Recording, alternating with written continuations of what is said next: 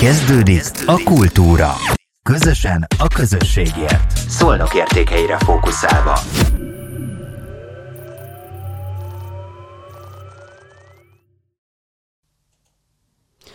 A Jelmez Árt Kft. ügyvezetőjét köszöntöm a podcast csatornak kultúra műsorában. Én Békési Klára vagyok, Debreceni Ildikót. Köszöntjük, köszönöm szépen, hogy elfogadtad a meghívásunkat. Én sem szépen köszönöm, hogy meghívtál.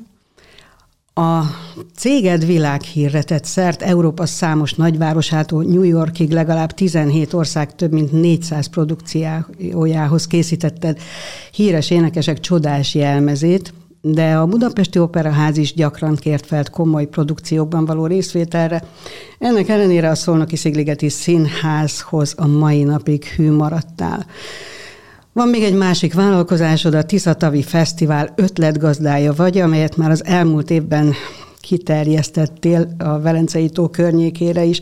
Ha röviden kéne téged jellemezni, akkor azt mondanám, hogy egy, egy fantasztikusan kitartó, álmait tűzön, vízen keresztül vívő üzletasszony vagy, akiben, ha jól tudom, ez neked valahol a mottód is, hogy mindenben a jót látod, és a jót szeretnéd látni, pozitív vagy. Tulajdonképpen, amikor találkoztunk, fölhívtál tegnap előtt, és megkérdezted, hogy miről is akarok én beszélni, hát annyi mindent csinálsz, hát van miről beszélni, de én inkább ezt szeretném bemutatni, ezt a kemény, erős nőt, és nem tudom, hogy majd bemutatod-e azt is, hogy milyen problémáid vannak, de én biztatlak arra, hogy a gondokat is mondd el, mert akkor tudunk példát adni az embereknek, hát ha más is kap tőled valamilyen példát. A, ha tippelni kéne, most te elmentél egy vizsgára, csak ennyit mondtál, hogy ma vizsgázol, ha tippelni kéne, hogy miből vizsgáztál, akkor legutolsóként jutna eszembe, hogy szakácsvizsgát tettél. Ez sikerült ez a vizsga? Igen, éppen onnan jövök, és nagyon nagy örömömre sikerült. Na, akkor majd beszélünk a szakácsvizsgáról is, de akkor most egy picit induljunk ki, hiszen nem mindenki ismer téged, úgyhogy induljunk ki abból, nagyon sok interjúban elmondtad, hogy egy kicsi varrodából indultál el, édesanyád öltöztető volt a Szigligeti Színházban, tehát kisgyerekként ott nőttél föl ebben a varrodában, ahol érdekes módon nem a színészet, hanem a ruhák fogtak meg. Milyen emléked van erről az időszakról? Igen, hát ugye édesanyám öltöztető volt, és tényleg szinte a kulisszák mögött nőttem föl.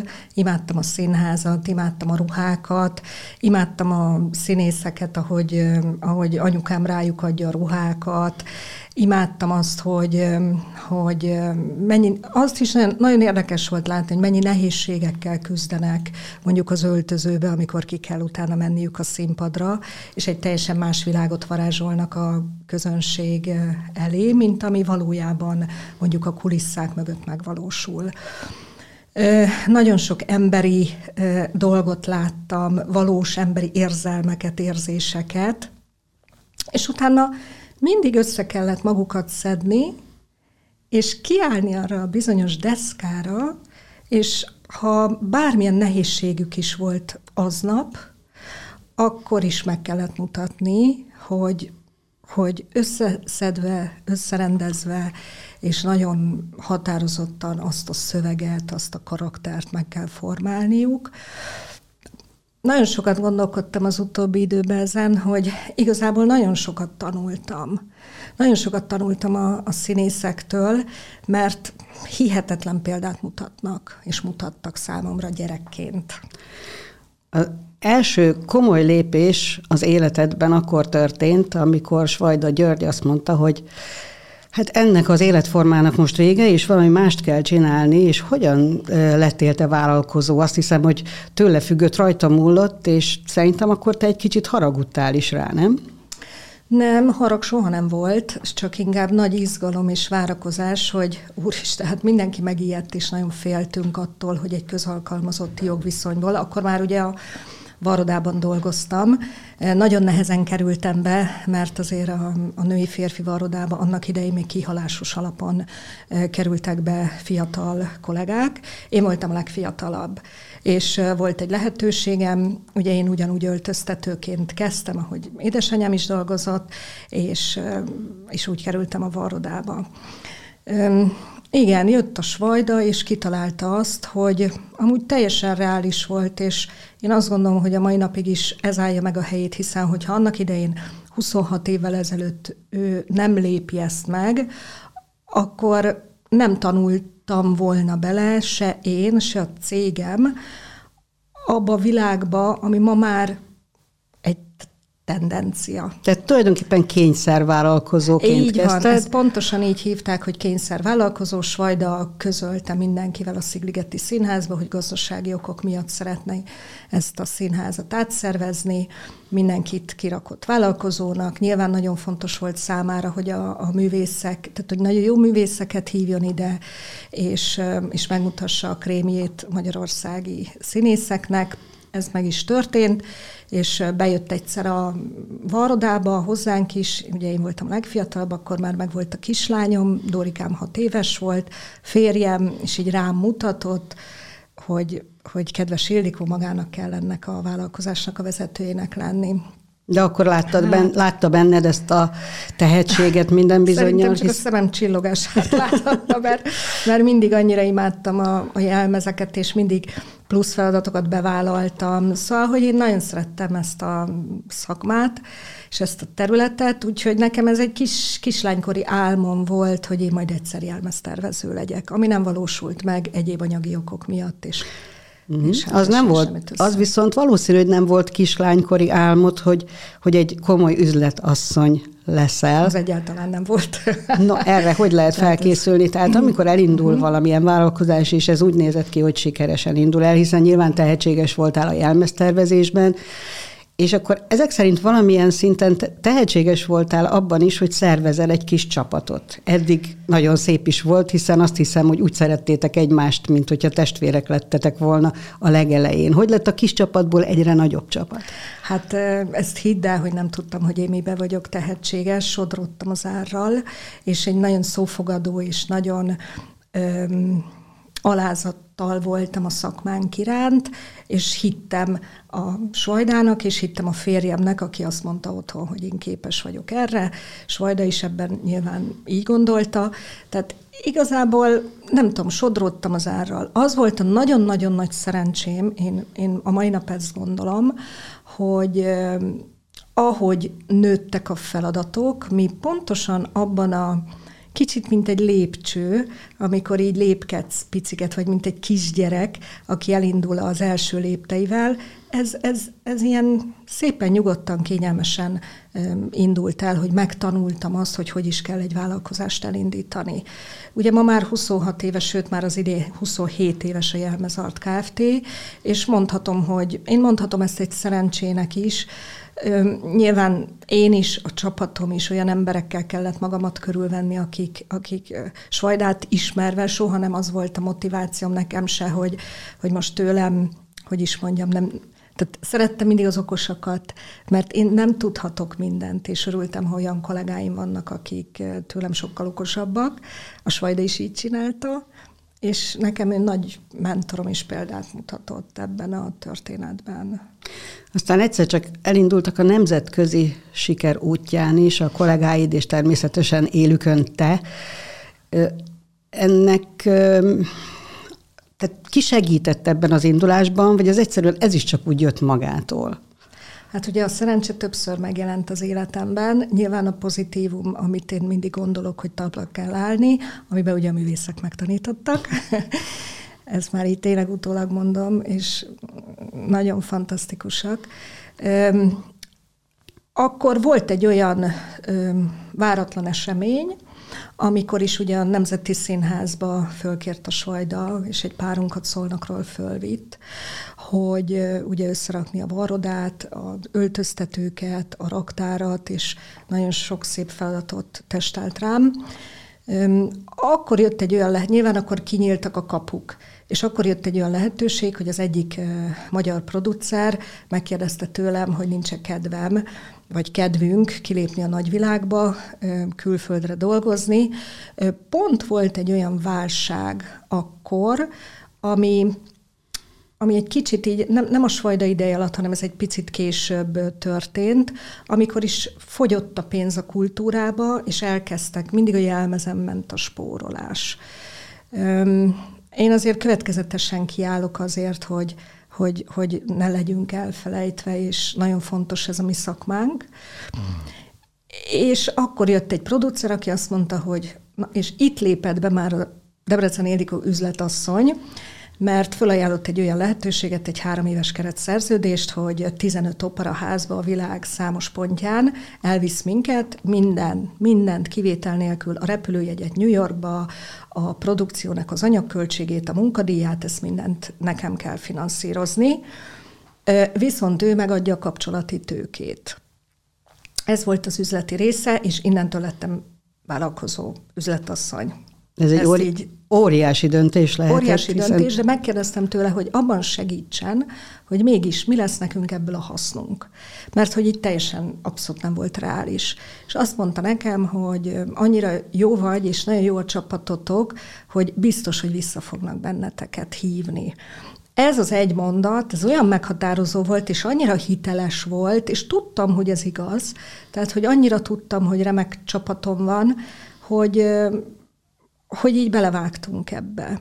És ez rendben van, hogy neked van egy ilyen elképzelésed arról, hogy ez neked sikerülni fog, de hát itt ezt a varroda egy utazó varroda lett tulajdonképpen, egy utazó csapat, akiknek azért nem biztos, hogy mindig ugyanolyan gondolatai voltak a jövővel kapcsolatban, mint neked. Hogy tudtad őket meggyőzni, megnyerni arra, hogy, hogy ez egy nagyon érdekes és izgalmas út lesz, aminek a vége biztos, hogy jó lesz? Hát nyilván ez egy nagyon fontos dolog, hogy mondjuk egy cégvezető, hogy tudja a cégét, vagy a, a ott lévő munkatársait motiválni, biztos képes voltam rá. Tehát ö, ö, én mindig mondtam nekik, hogy soha nem jutottunk volna ki a nagyvilágba varonő létünkre, hogyha nincs ez a lehetőségünk, és bejárjuk a félvilágot, nem csak úgy járjuk be New Yorkot, Norvégiát, Svájcot, Németország számos operaházát, hogy, hogy mi ezért fizetünk, hanem nekünk fizetnek ezért.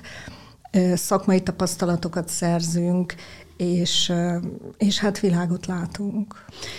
Ami izgalmas volt a te életutadban, mi egyszer már beszélgettünk hosszasan erről, hogy egyszer csak, amikor ott voltál a kellős közepén ennek a külföldi utaknak, rettentő sok munkának, én nem is értem, hogy azt mondtad, hogy kiégtél, vagy én inkább úgy, úgy értelmeztem, hogy elfáradtál ebben a nagy munkában, és belekezdtél egy másik még nagyobb munkába, vagy nem is tudom, hogy még nagyobb be, mellette egyszer csak elmentél pihenni a Tiszatóra, csapatépítő kis tréninget csináltál ott, és kipattant az újabb ötlet a fejedből, hogy te csinálsz valami olyat, amilyet még se, sehol soha senki nem csinált, mégpedig a, a kerékpározást és az opera kedvelőketnek az egy halma, közös halmazát kerested, és aztán ezek szerint kiderült, hogy meg is találtad, és létrehoztad ezt az egészen érdekes dolgot, hogy biciklizve a kerékpárral a Tiszató körül egy izgalmas valamit kezdtél el.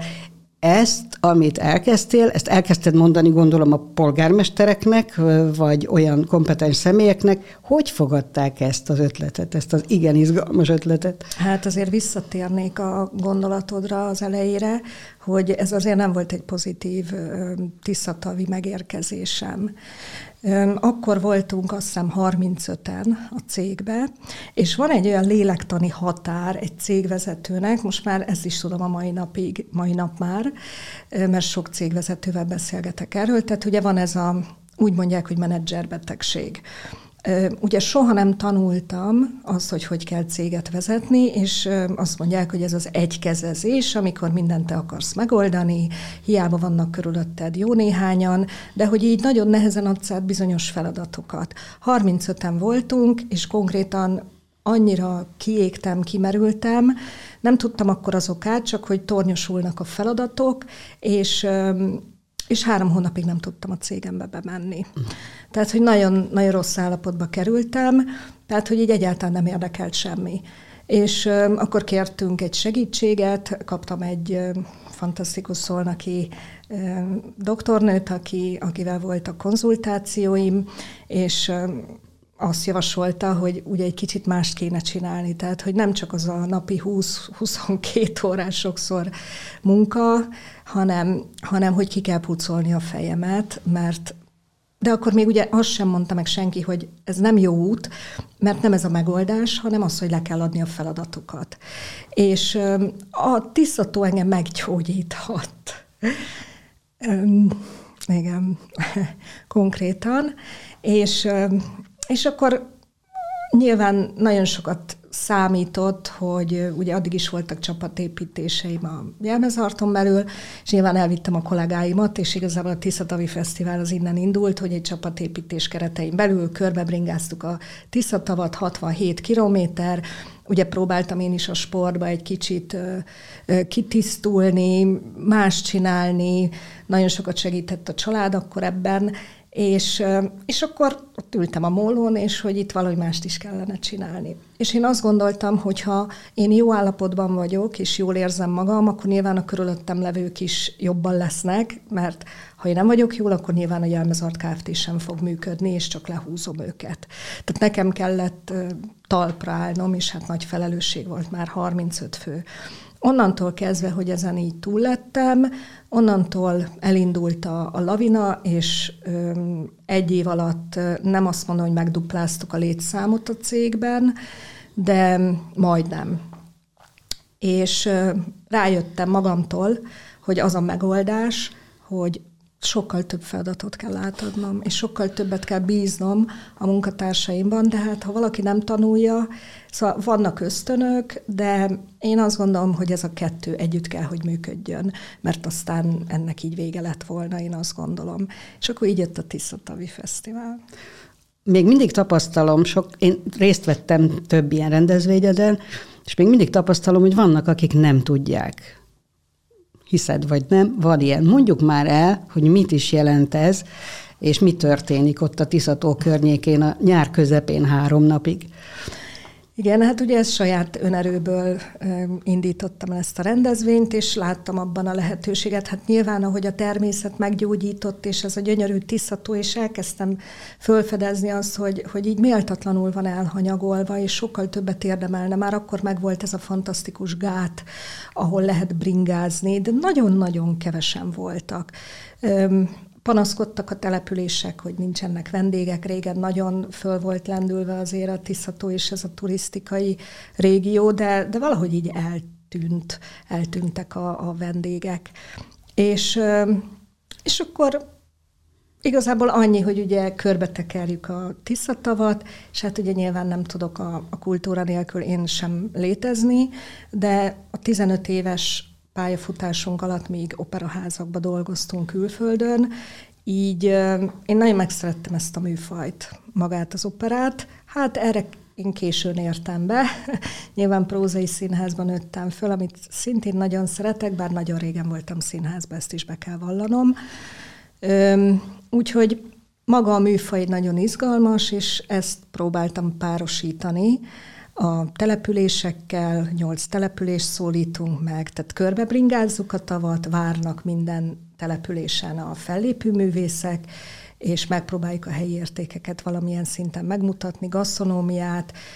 Van olyan önkormányzat, aki nagyon szívesen segít, nyilván egyre inkább beleállnak ebbe a történetbe, de hát amikor én körbejártam a polgármestereket, akkor, akkor operetnek titulálták, szóval, hogy nem volt ez egy ilyen egyszerű történet, de azzal, hogy példát mutattunk, és azzal, hogy minden évben ott vagyunk, és a pandémia ellenére is szinte egyedüli rendezvény voltunk, pont a kis léptéke miatt, így látják a kitartást, és én azt gondolom, hogy az életben nagyon fontos, hogy, hogy kitartó legyen valaki, igen, volt egy olyan név, bocsánat, is. hogy közbeszólok, de volt egy olyan név, amire emlékszem, amikor egy rettenetesen úgy tűnt, hogy egész napos zuhogó eső lesz, és nem is volt túl meleg akkor, és ömlött az eső. És még a legelején igen, volt, és igen. abban a pillanatban Debreceni Ildikó átszervezte a napot, és a bicikli helyett beültünk az, beültek, beültünk az autóba, és templomokba, különböző fedett helyekre átszervezted.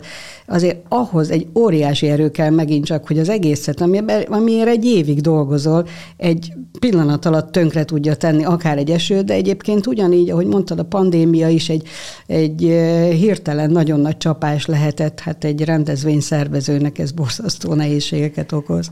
Hát igen, azt hiszem, hogy így erre van a legnagyobb képességem erre a fajta mhm, szervezésre. A túlélésre. A túlélésre, így van. Hú, de szép szó, a túlélésre, igen.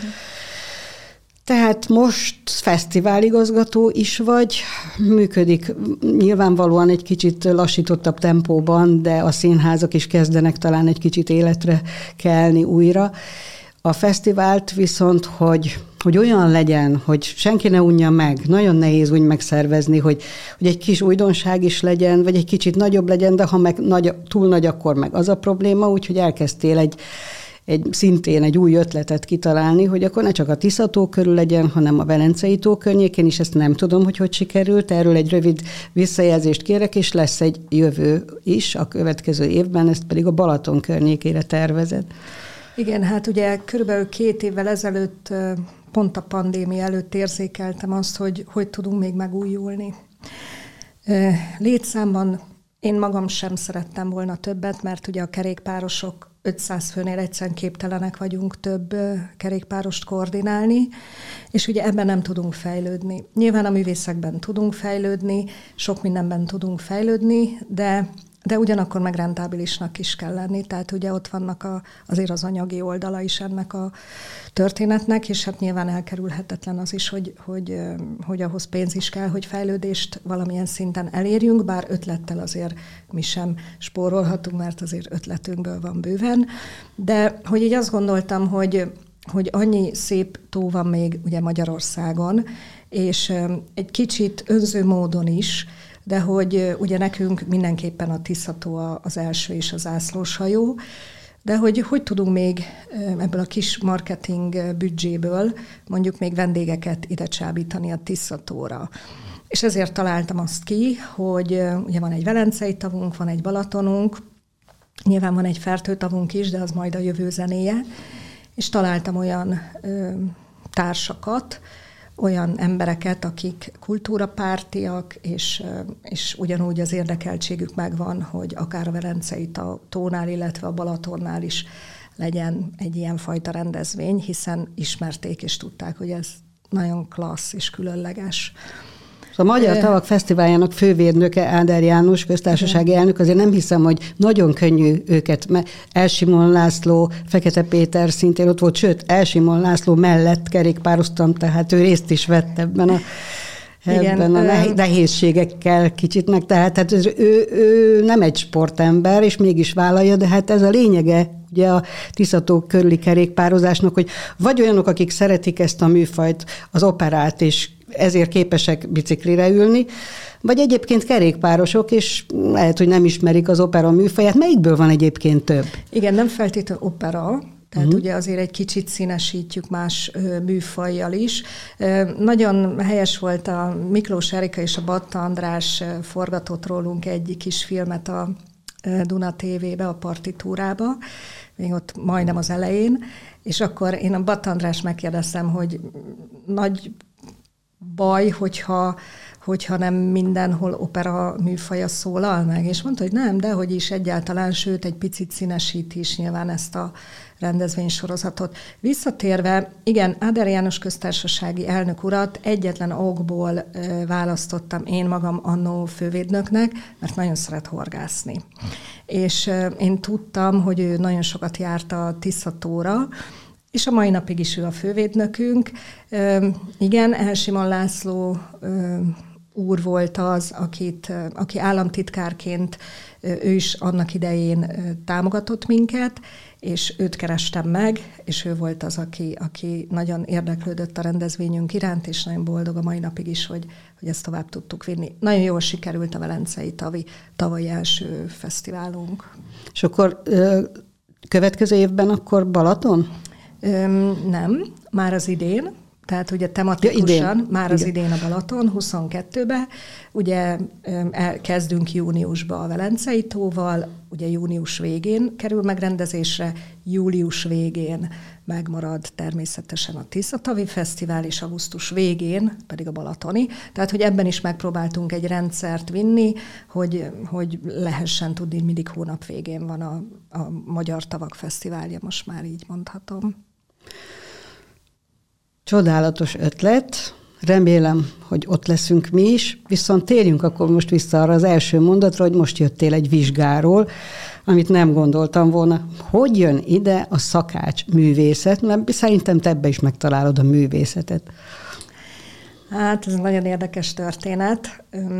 Ugye most már közel tíz éve támogatjuk ugye a Tiszatavat ezzel a programsorozattal, és tényleg nagyon sok vendégészakát általunk is sikerült teremteni a Tiszató településeire, és volt egy lehetőségem Kiskörei Hallépcsőnél egy bistró üzemeltetésére.